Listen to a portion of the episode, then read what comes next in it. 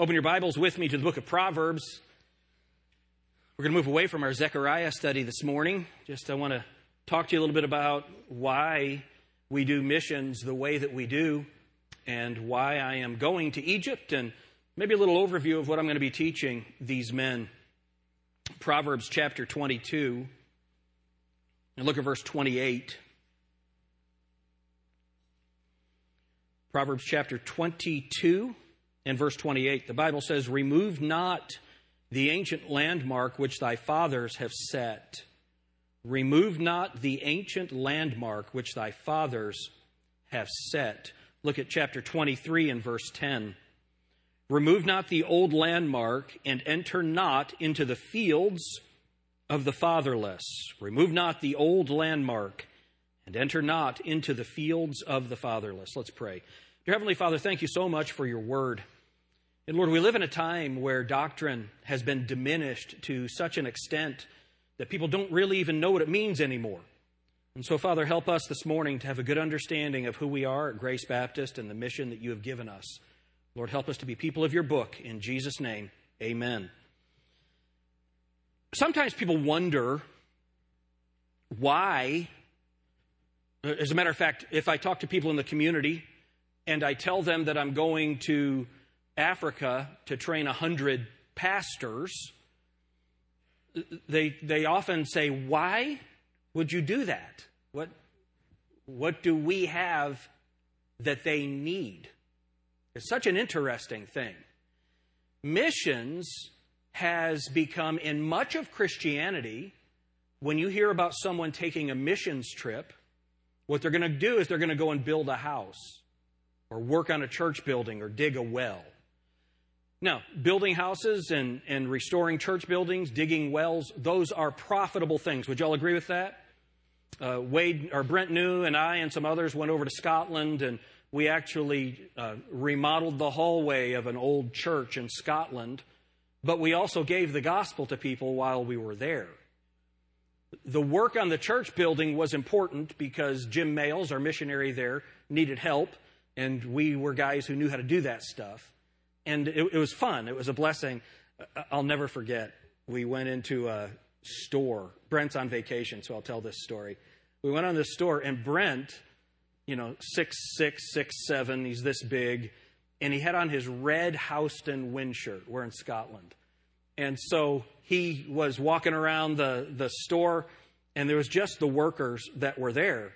And so I left, and as I left, I poked my head through the door, and I said, "Brent, sweetie, bring the bags. I'll be over here." And nobody looked at me. They all looked at Brent. He just stood there like that, and he's much bigger than me, so I thought he was going to kill me, but it was really funny. And when you have those times together on missions trips as guys, and it's a blast, and we have a wonderful time. But the purpose of the missions trip is the mission of the New Testament church, not the mission of a construction company or a food pantry. It's very interesting how the concept of missions has changed. And most of you know, as a matter, let's just do this. Go with me to 1 Corinthians chapter 13. Why do we do missions the way that we do? And I know it's too late, but keep Proverbs 22 and 23. Go to 1 Corinthians chapter 13, the famous charity passage. Most of the time when people think of charity, they think of giving money to the poor, giving food to the poor. Is that right? So look what the Bible says in verse 1, 1 Corinthians 13 and verse 1. "Though I speak with the tongues of men and of angels and have not charity, I become the sounding brass and tinkling cymbal." Now, let's just go on. "And though I have the gift of prophecy and understand all mysteries and all knowledge, and though I have all faith so that I could remove mountains and have not charity, I am nothing.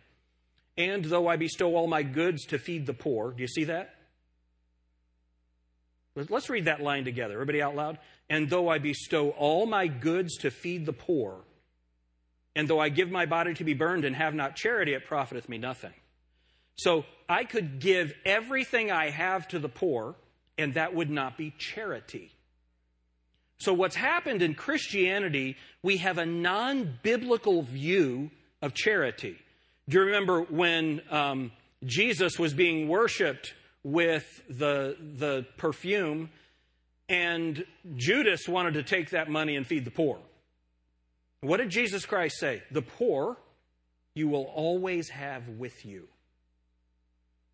So imagine me trying to go to Egypt and meet the financial needs of all of the people represented there, people from Lebanon and Syria and Jordan and Iraq and Sudan. And they're going to be pastors from all of those regions.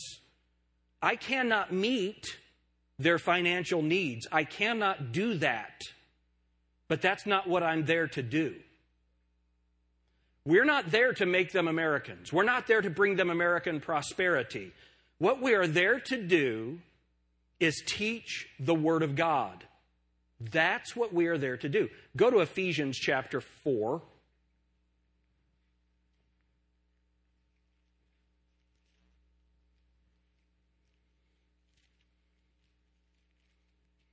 Verse 11.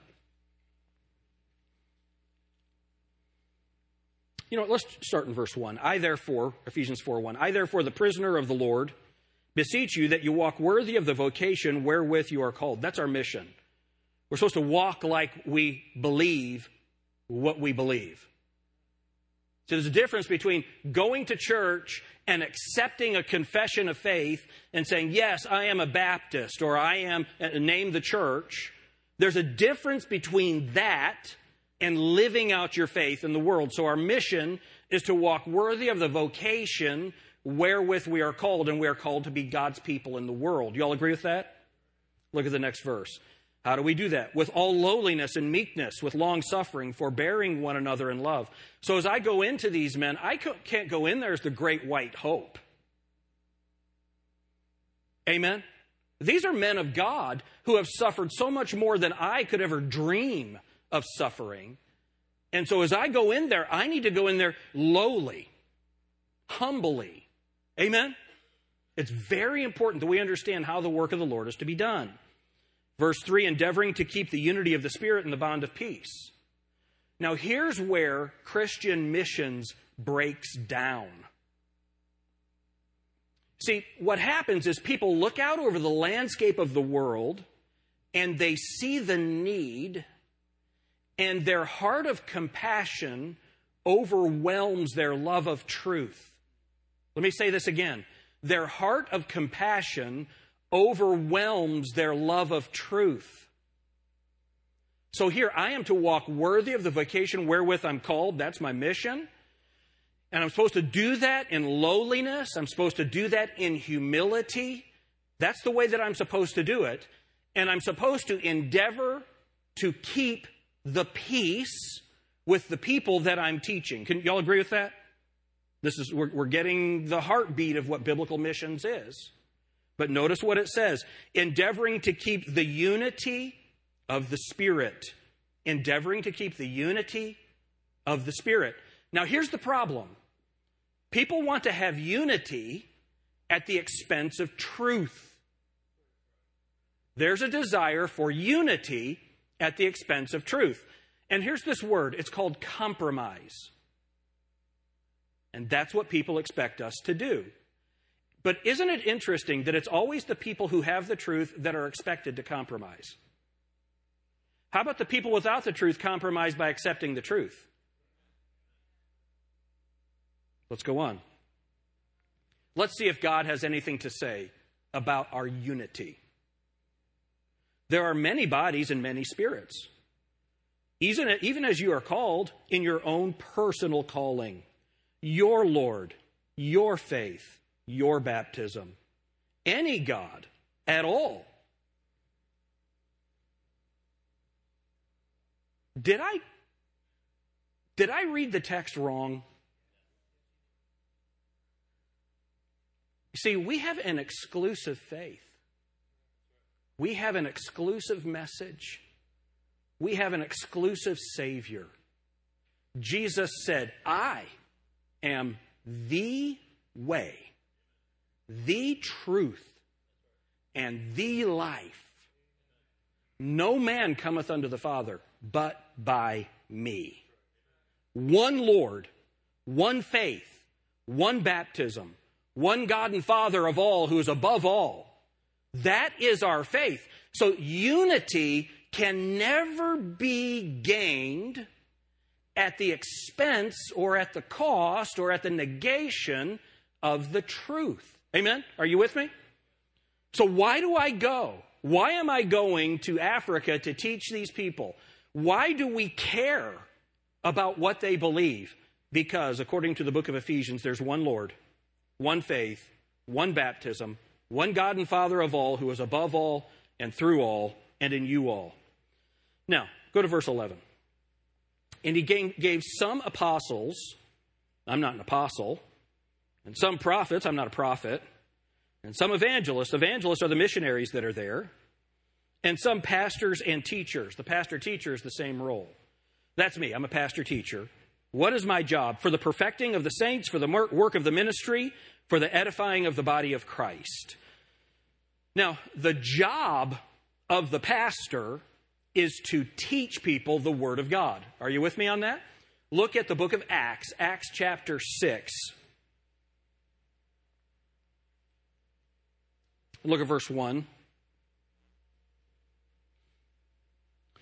And in those days, when the number of the disciples was multiplied, there arose a murmuring of the Grecians against the Hebrews, because their widows were neglected in the daily ministration. Then the 12 called the multitude of the disciples unto them and said, It is not reason that we should leave the word of God and serve tables.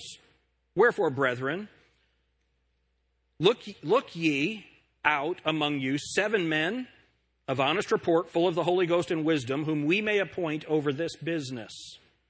But we will give ourselves continually to prayer and to the ministry of the word. The ministry of the word. What is the ministry of the word? That is teaching people the word of God. That's my job. That's what I am called to do. And the reason that we have deacons, the reason — you deacons stand up. All of you deacons, would you stand up?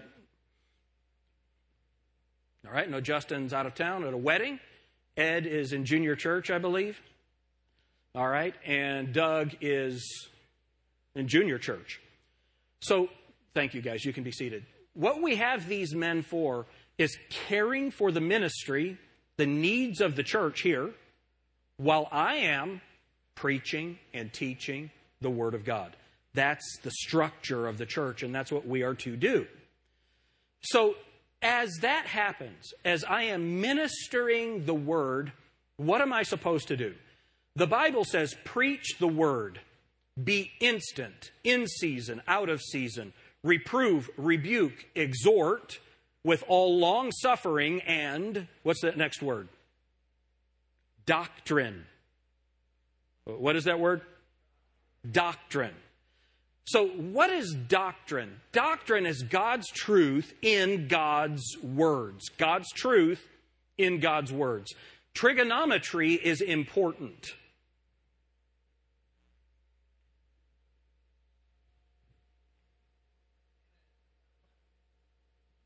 I don't even know what it is, but I have been told that it is important.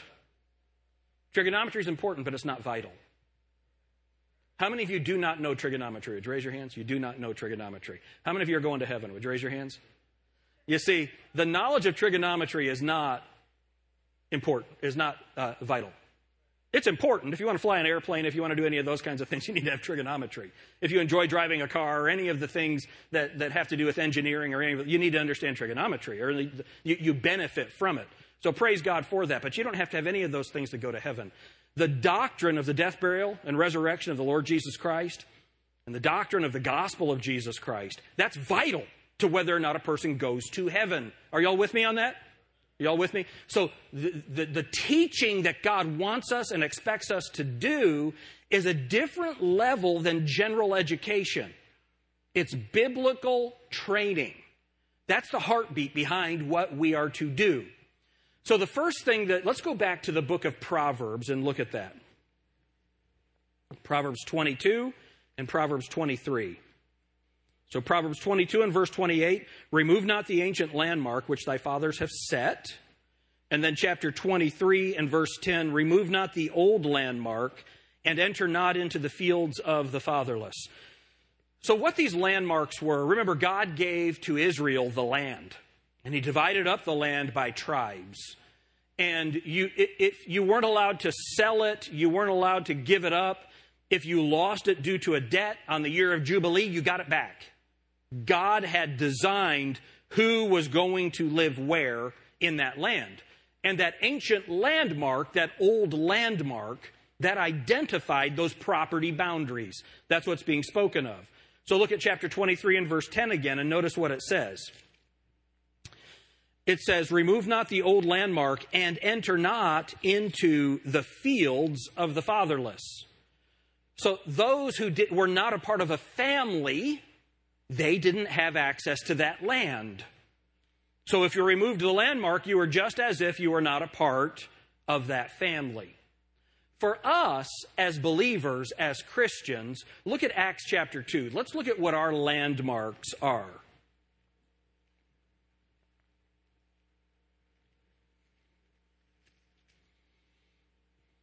Acts chapter 2 and verse 42. And they continued steadfastly in the apostles' doctrine and fellowship and in breaking of bread and in prayers. So our landmark, our foundational landmark, is the apostles' doctrine. Are you with me on that? It is the apostles' doctrine. So everything that we do is based on the fact that Jesus Christ established the church. Let's look at that. Go to Matthew chapter 16.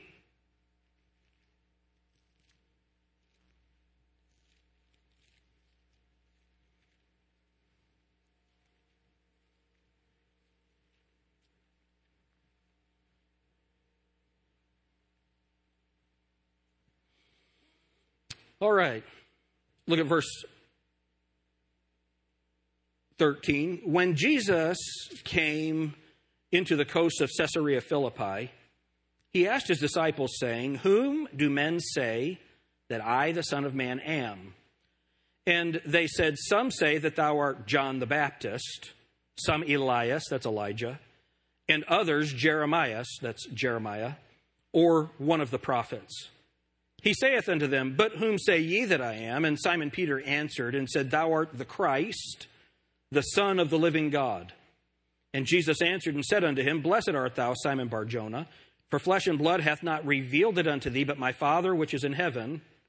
And I say also unto thee that thou art Peter, and upon this rock I will build my church, and the gates of hell shall not prevail against it.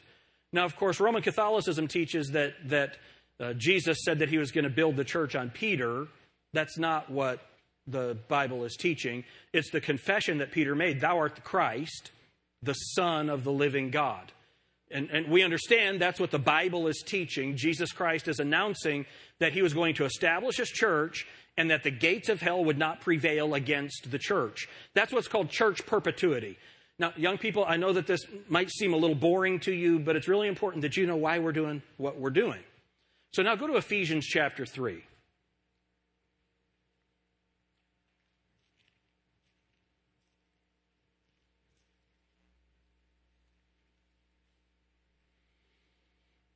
Look at verse 20. Ephesians chapter 3 and verse 20. Now unto him that is able to do exceeding abundantly, above all that we ask or think, according to the power that worketh in us. Aren't you glad he's able to do that? Look at verse 21. Unto him, that's God the Father, be glory in the what? The church by Christ Jesus throughout all ages, world without end. Amen. So what God said is Jesus told us he was going to start his church, and then God would receive glory in that church through Jesus Christ throughout all of the next ages. That's what is going to happen. And I believe that that's true. Do y'all believe that that's true? Now, what did Jesus think about the church? Go to Ephesians chapter 5. And look at verse 25. Husbands, love your wives, even as Christ also loved the church and gave himself for it. Now look at what this says. That he might sanctify and cleanse it with the washing of water by the creeds. Is that what it says? Oh, by the washing of water by the confessions. By the washing of water by the College of Cardinals. By the washing of water by the Baptist Association. No. By the Word. By the Word. It's so important that we understand that Jesus Christ established the church. So the church began with Christ, but then we didn't really understand what the church was. Look at Ephesians chapter 3.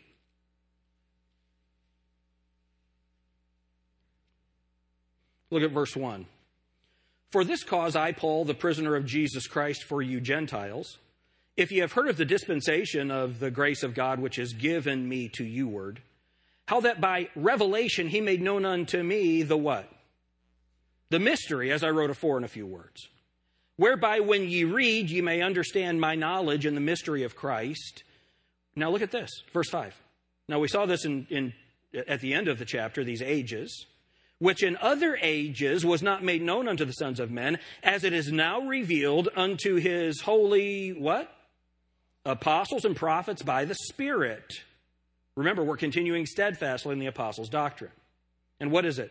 That the Gentiles should be fellow heirs and of the same body and partakers of his promise in Christ by the gospel, whereas I was made a minister according to the gift of the grace of God given unto me by the effectual working of his power, unto me who am less than the least of all saints, is this grace given that I should preach among the Gentiles the unsearchable riches of Christ and to make all men see what is the fellowship of the mystery. Look at this, which from the beginning of the world hath been hid in God, who created all things by Jesus Christ, to the intent that now unto the principalities and powers, that's the spiritual world, that's the angels in heavenly places, might be known by the church, the manifold wisdom of God. So here's what we are to do. God has said, Jesus said he was going to start his church, and then he gave the information about the church to the Apostle Paul. Are y'all with me on this? So what are we supposed to do? We are to continue steadfastly in the apostles' doctrine. That's what we are to do. Jesus Christ started his church. Jesus Christ promised to preserve his church throughout all ages. Are y'all with me on this? Okay, so here's where this becomes vital. Pastor, why are you going to Egypt to teach people about church history? And why you? Why would you do that? Well, I wrote with Dalton the Why Baptist book several years ago, and they translated that into Arabic. And so that's been distributed all over the Middle East now. It's crazy. And so they wanted me to come and talk about that. And then, that I have either written or edited 24 books on church history now. And so we have this work that we've done that as a church we want to share with as many people as possible. Amen? But why is church history important? Why is the history of the development of doctrine important? Because Jesus Christ is coming back for his church. And Jesus cares about the church and the way the church is run. Look at the book of Colossians chapter 1.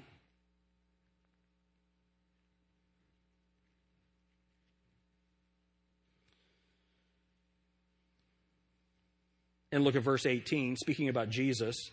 And he is the head of the body, the church, who is the beginning, the firstborn from the dead, that in all things he might have the preeminence. So Jesus Christ is the head of the church. There is no human head of the Christian church. Are y'all with me on that? And he has no substitute. There is no one in his place. So let me talk to you about why this is important. Just for a few minutes and we'll be done. So Jesus Christ established the church. In the early church, sometimes people ask, what did the early church believe? Well, the early church believed exactly what we believe because they continued steadfastly in the apostles' doctrine. Sometimes people have this idea that we have a different faith because it's been influenced by so many people. Well, that's true if you have a church with a human head. If you have a church with Christ as the head, and your sole authority in the church is the Word of God, then you will have the same faith as those early believers when Christ and the apostles were establishing the church. Are y'all with me on this? Now let me say this. We have formulated the way that we express doctrine over the years to refine things. There's no doubt about that. But I can go back and I can read people like Tertullian from the 200s. You can read things from Cyprian. You can read things from these early believers who were... Polycarp was trained by the Apostle John.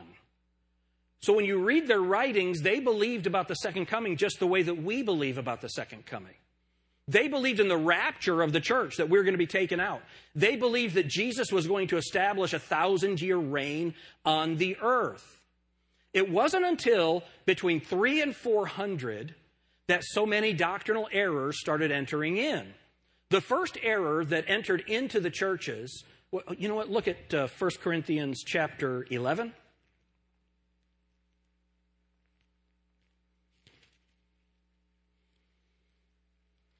Maybe it's 2 Corinthians chapter 11. Yes. 2 Corinthians chapter 11. Look at verse 2.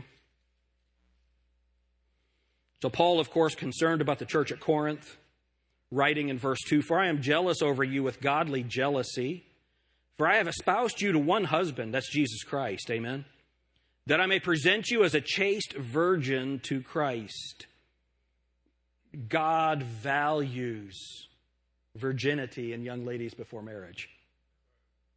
That's a value, all right? Verse 3, "But I fear lest by any means, as the serpent beguiled Eve through his subtlety, so your minds should be corrupted from the simplicity that is in Christ. For if he that cometh preacheth another Jesus whom we have not preached, or if you receive another spirit which ye have not received, or another gospel which ye have not accepted, ye might well bear with him." All right? So, notice what he says in verse 6. "But though I be rude in speech, yet not in knowledge, but we have been truly made manifest among you in all things." So why is he worried about this doctrine? Because the doctrine of the Bible is very simple. The gospel of Jesus Christ is very simple. Jesus Christ is God. He was born of a virgin. He lived a sinless life. And he died on the cross for your sins and for my sins as our substitute. 2 Corinthians 5:21 says, he who knew no sin was made to be sin for us, that we might be made the righteousness of God in him. So when Jesus Christ was on the cross, God treated him the way I deserve to be treated, so he can treat me the way Christ deserves to be treated. That's the message of the gospel, and it's very simple. He paid my price. Then he was buried for 3 days and 3 nights, and he rose from the dead, proving that he was, is, and always will be God. And if you will receive that and believe that, you will be saved, and you can have eternal life based on that. That's the clear message of the Scripture. "For God so loved the world that he gave his only begotten Son, that whosoever believeth in him should not perish, but have" what? "Everlasting life." That's simple. How many of you agree that that's simple? It's not necessarily easy to believe, but the content of the message is very simple. That's the simplicity of the gospel. The first corruption against the simplicity of the gospel was that they began adding baptism to salvation. And that's called baptismal regeneration. We believe, according to the Word of God, we are regenerated, made alive by the blood of Jesus Christ alone. You don't have to be baptized to go to heaven. Praise God. Like my friend Dalton says, there are more Baptists in Texas than will be in heaven. Being a Baptist doesn't take you to heaven. Being baptized doesn't take you to heaven. Has nothing to do with whether or not you get to go to heaven. They started being removed from the simplicity of the gospel. And so now that started very early. Tertullian was a Montanist, and he wrote articles on how you needed to be baptized to be saved, and it wasn't until later in his life that he moved away from that teaching.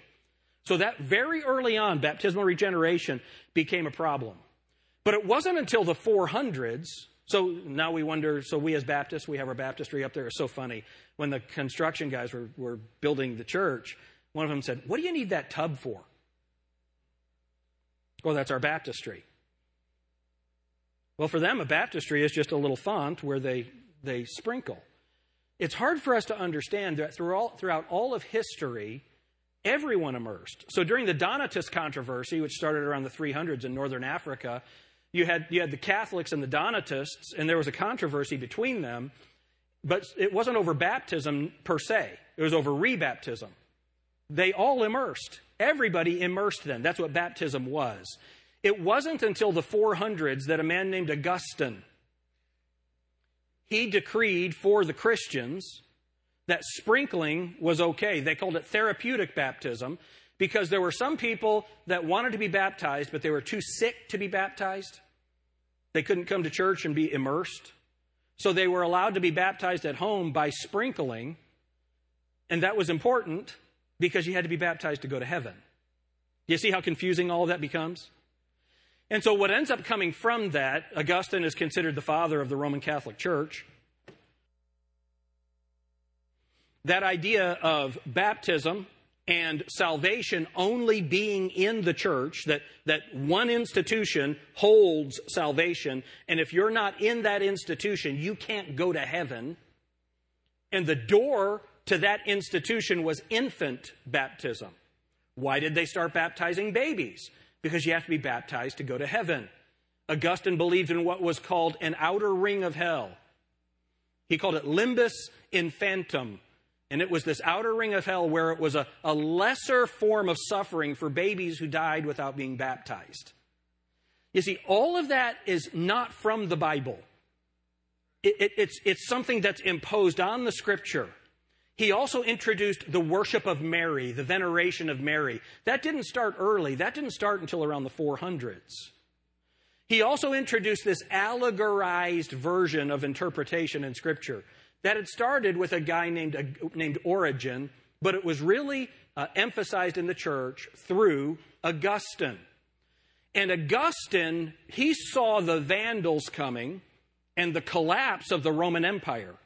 But remember that you had Constantine. He had become the first Christian emperor.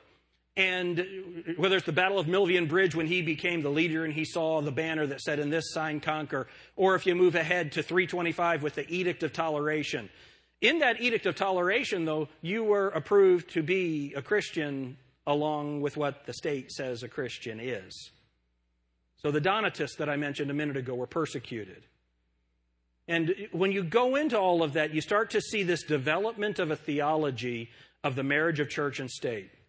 So Augustine, he saw the collapse of Christianity, and that idea that the church and the state are one, that means that Rome is Christian. That means that you have to be a Roman citizen to be a Christian. You see how all of that stuff happens. Well, when the Vandals came, and he saw the collapse of the Roman Empire around him, he wrote a book called The City of God. And that's where he got this concept of a kingdom on earth, and he believed the millennial reign of Jesus Christ began when Jesus Christ rose from the dead. And so we are living in the millennial kingdom. Isn't it wonderful? We are living in his millennial kingdom, and what we have to do is we have to conquer the world for Christ, either militarily or through missions. And when we conquer the world for Christ, we prepare the world for Jesus Christ to return. And when we make the world good enough, Jesus Christ will come back and rule and reign. Understand, that became the teaching of all of Christianity from 400. Listen, from 400 until probably the 1700s when people started studying the Word of God again on their own and realized the Bible teaches the Lord himself will descend from heaven with a shout, with the voice of the archangel, trump of God, and the dead in Christ shall rise first. Then we which are alive and remain shall be caught up together to meet the Lord in the air, and so shall we ever be with the Lord. Wherefore comfort one another with these words. The Bible says in the book of Revelation, chapter 20, that he's going to rule and reign for 1,000 years. Satan's going to be bound for 1,000 years. And when these 1,000 years are done, Satan will be released. It's 1,000 years, 1,000 years, 1,000 years, 1,000 years, over and over and over again. That's the theme of the whole Bible, that Jesus Christ is going to come to the earth, and he is going to take care of the mess on this earth. He is going to come in wrath and judgment, and he is going to clean up this earth. So what are we supposed to do in the meantime? We're supposed to plant churches and teach the word. That's what we're supposed to do. Lead people to Jesus Christ. So let's just finish it up with this. Go to Matthew chapter 28.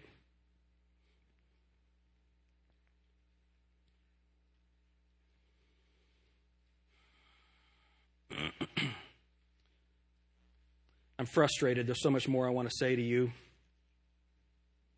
but the clock is always there.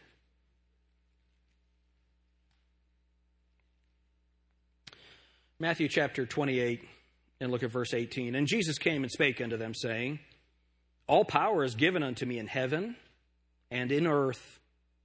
Go ye therefore and teach all nations, baptizing them in the name of the Father and of the Son and of the Holy Ghost, teaching them to observe all things whatsoever I have commanded you. And lo, I am with you always, even unto the end of the world. Amen. So what are we supposed to do? We're supposed to go into all the world, and we're supposed to teach, and then we are to baptize, and then we are to teach them all things. So, all right, let me do this little synopsis, and we'll be done. So when the Roman Catholic system took over the state system, and regardless of your nation, if you were a Christian, it was probably a Roman Catholic leader.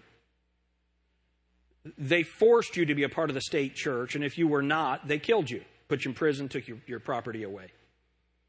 Now, let me just say this. That's not an offensive thing to say. It's just what happened. Are y'all with me? It's just what happened. So we all know that October 31st, 1517, Martin Luther nailed his 95 complaints, his 95 theses, to the door of the Castle Church in Wittenberg, Germany. And that's considered the start of what's called the Protestant Reformation. And what is said is that Martin Luther rediscovered the gospel.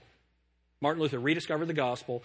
He saw that the Bible said the just shall live by faith, and he started teaching that the just shall live by faith. And that began the Protestant Reformation. And that was the rediscovery of the gospel. This is what's said over and over and over again. Now understand what I'm telling you here. If the gospel had been lost from 400 AD until 1517, that means no one was saved from 400 AD until 1517. You understand that that's exactly what that's teaching. Because what everyone had been taught is there is no salvation outside of the church, and that you become a child of the church when you're baptized as an infant. That's what people had been taught. And then Martin Luther comes and says, the just shall live by their faith. But he never gave up the baptismal salvation. In the Augsburg Confession, in Article 10, he says of baptism that it is necessary for salvation. That's what Martin Luther taught. And so today we still have millions and millions and millions of people that think that they're going to heaven because they were baptized as a baby. How many of you know people who believe that? What we believe is that Jesus Christ promised to preserve his church. Amen? He promised that the gates of hell would not prevail against the church. That means that ever since Jesus Christ rose from the dead, when he began the New Testament and established the New Testament church and empowered it at Pentecost, and then he ordered it and structured it and propagated under the ministry of the Apostle Paul, and as the scriptures were disseminated through the world and the churches were established, that at every point of history since then, there have been Bible preaching and teaching churches extant on the globe outside of the corrupt Roman Catholic or Protestant systems. They have been in existence all along. They were hiding and running for their lives, whether they were the Montanists in the 200s, the Novatians in the 300s, the Donatists in the 400s, the Paulicians in the 600s through the 900s, the Albigenses and the Waldensians, the Anabaptists in Switzerland. There were always people, there have always been a people who believed in certain things, and they are salvation by grace through faith in the Lord Jesus Christ. They have believed that baptism is for believers, that a person makes a profession of faith in Jesus Christ, just like the Ethiopian eunuch. He's talking to Philip, and he sees some water, and he says, "Here is water. What doth hinder me to be baptized?"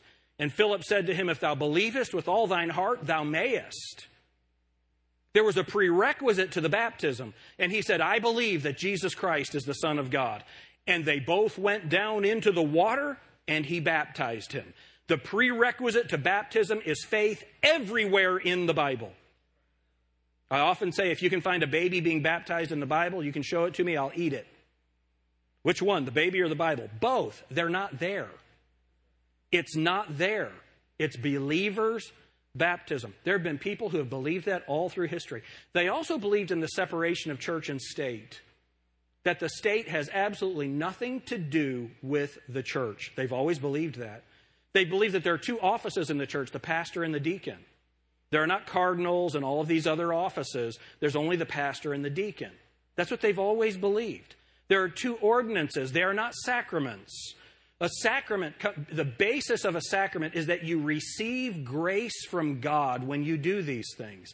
Grace is completely free. You don't have to do anything except receive it. The word grace means gift. Sacraments are not in the Bible. There are ordinances, baptism and the Lord's Supper. That's it. Those are the two ordinances. There have been groups of people who have believed that all along, all through history. They also believed in this doctrine. It's called individual soul liberty. And that is that you cannot require someone to believe something. That belief is a choice. I can't make you believe anything. The Bible says, "Therefore, knowing the terror of the Lord, we persuade men." We don't coerce men, we persuade men. All through history, there have been people who believed in these foundational, doctrinal truths. Now, praise God that coming out of the Reformation, we became more free eventually. You know, of course, the Protestants persecuted the Baptists just like the Catholics had. It really wasn't until the United States was established that people had freedom and liberty. And from that point on, now there's religious liberty all the way around the world, and it started here in the United States. So why do we go? And why do we teach? Because here's my question, and I'm done. What if Jesus Christ doesn't return for another 100 years? What if Christ doesn't return for another 200 or 300 years? What are the churches going to look like? Now, how many of you know that churches are a mess right now? Seriously.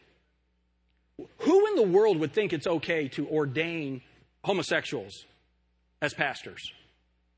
Now listen, if you have homosexual loved ones, we love them as much as Jesus Christ loves them. Jesus Christ died on the cross for them just like they died on the cross for us heterosexuals. People don't go to hell because they're homosexual.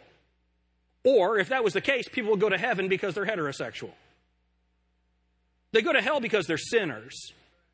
But homosexuality is a sin that's clearly called out in the Bible. Just as I couldn't be a pastor if I'm an adulterer, I can't be a pastor if I'm a homosexual. Are y'all with me on that? What kind of church says that a homosexual can be the pastor of a church? It's insane. Do y'all see it's insane? It's completely ridiculous. Churches are a mess. Why? Listen, it's so important that you get this. Saved people, in obedience to God's word, don't ordain homosexuals.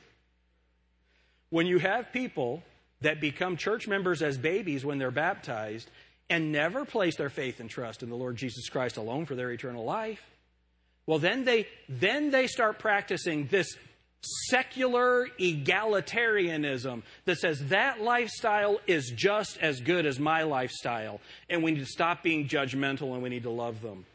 Well, we do need to love them, but the Bible tells us we're supposed to judge these things. You see, these things become so important because if Jesus Christ doesn't return, he expects his people to be faithful in the churches.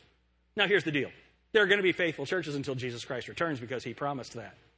I just want to be a part of that. And so why do we go?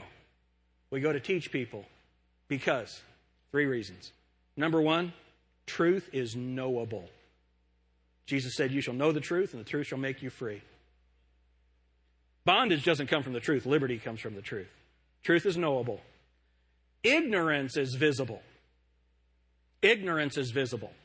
It's visible in our outreach. It's visible in our ministry. It's visible in everything that we do. But obedience is possible. If the Bible is our sole authority and we rightly divide the word of truth, we'll understand what the mission of the church is. We'll understand what the message of the church is. We'll understand what the maturity of a believer looks like. We'll understand every bit of that. But if it all becomes subjective, here's what happens. Then Satan beguiles us from the simplicity that is in Christ. And we start worshiping another Christ. I was on the plane with a lady. I've told you she was in charge of discipline at Wright State University. And she was talking about how she likes to take her children to homosexuals' houses so that they can see what they look like. And she thinks it's what Jesus wants her to do. And I said, that's because you're worshiping a Jesus of your own creation. He is not the Jesus of the Bible. It's another Jesus. Or another gospel. What's another gospel? That you're baptized to be saved. Or that you just need to do good, and if you're nice to people, God will love you and you'll go to heaven. That's not the gospel of the death, burial, and resurrection of Jesus Christ. Or another spirit. You think that the Holy Spirit will lead you to do something that is outside of the scriptural mandate. That's not the spirit of the Bible. How do we make sure that our church stays right? How do we make sure that we do that? When we submit ourselves to this, how do we as a church fulfill the Great Commission to go into the world and teach others? How do we do that? By going and teaching other pastors and training them what the Bible says about what a church is, the ministry function of a local New Testament church. That's what we're to do. Now let me finish it with this. I think I finished it with about four different things, but I really am going to try and finish with this. If you're a guest here and you're not familiar with Grace Baptist Church, I taught the Baptist distinctives one time, and there was a Methodist pastor here, and he said to me afterwards, he was really mad, and he pointed at me and he said, I don't agree with what you said. And I just smiled and said, well, if you did, then you'd be a Baptist. Is that fair? This is Grace Baptist Church out here. That's who we are. This is what Baptist teaching and Baptist doctrine is. So it's really important that you understand this. I said at the beginning, salvation is through faith in Jesus Christ. It has nothing to do with being a Baptist. Please understand, I am so thankful that we're going to be in heaven with people of every denomination and no denomination who have placed their faith and trust in Jesus Christ. They are our brothers and sisters in Christ. We are not against them. We love them. Are y'all with me on that? Anytime you stand up and teach a doctrinal sermon, doctrine always divides. It always divides, and it needs to. So what I wanted to finish with was the statement that salvation is by grace through faith. Secondly, Jesus really does care what the church looks like. Paul wrote it this way, these things write I unto thee, hoping to come unto thee shortly. But if I tarry long, that thou mayest know how thou oughtest to behave thyself in the house of God, which is the church of the living God, the pillar and ground of the truth. He cares about how we behave in the church. And then he taught us church doctrine so we can know how we are to function as we come together and grow and make disciples and wait, patiently wait for the soon return of Jesus Christ.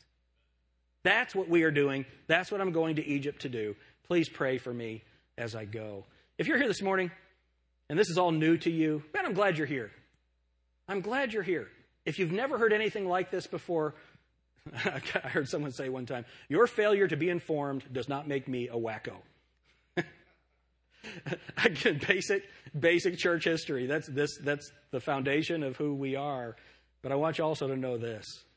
Just because we preach an exclusive message doesn't mean that we think we're better than anybody else. We're just beggars showing other beggars where we found bread. So important that you understand that. But our allegiance is not to the culture.